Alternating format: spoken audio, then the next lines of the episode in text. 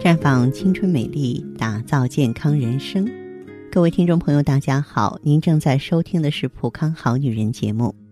健康美丽热线已经为您开通了，您有任何关于健康养生方面的问题，可以在微信公众号搜索普康好女人，普是黄浦江的浦，康是健康的康，添加关注后直接恢复健康自测，那么您呢就可以对自己身体有一个综合的评判了。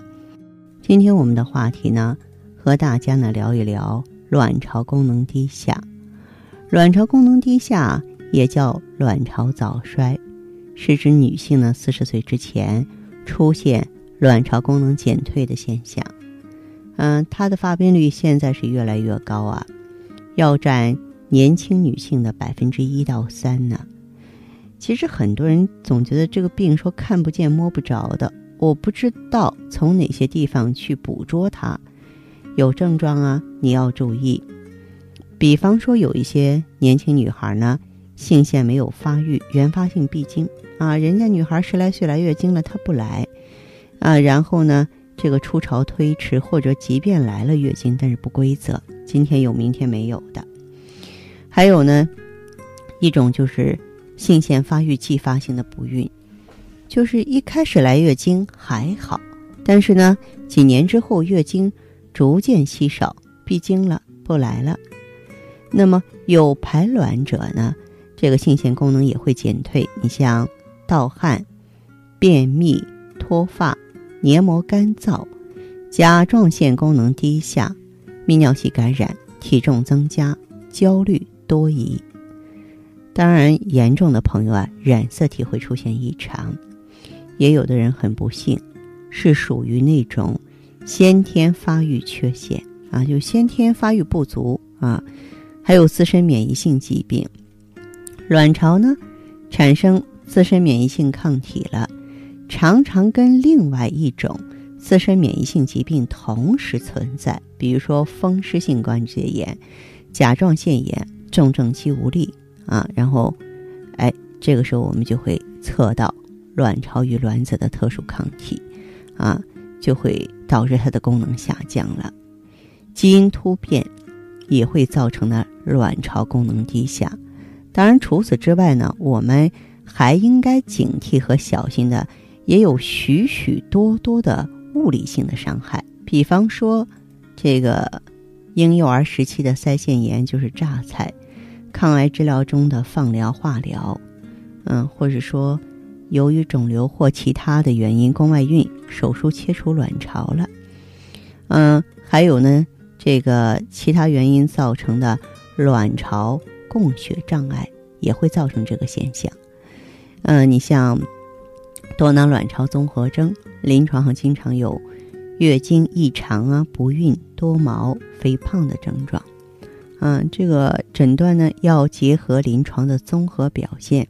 你像长期不排卵、男性激素过高啊，诊断呢要做激素水平和超声波检查，并排除其他的疾病。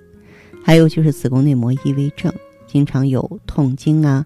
然后慢性下腹部疼痛，导致长期不排卵、黄体功能不全，从而出现不孕或是早期流产。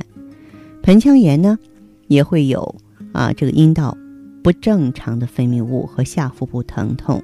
严重的还会有卵巢输卵管脓肿、盆腔粘连。此外，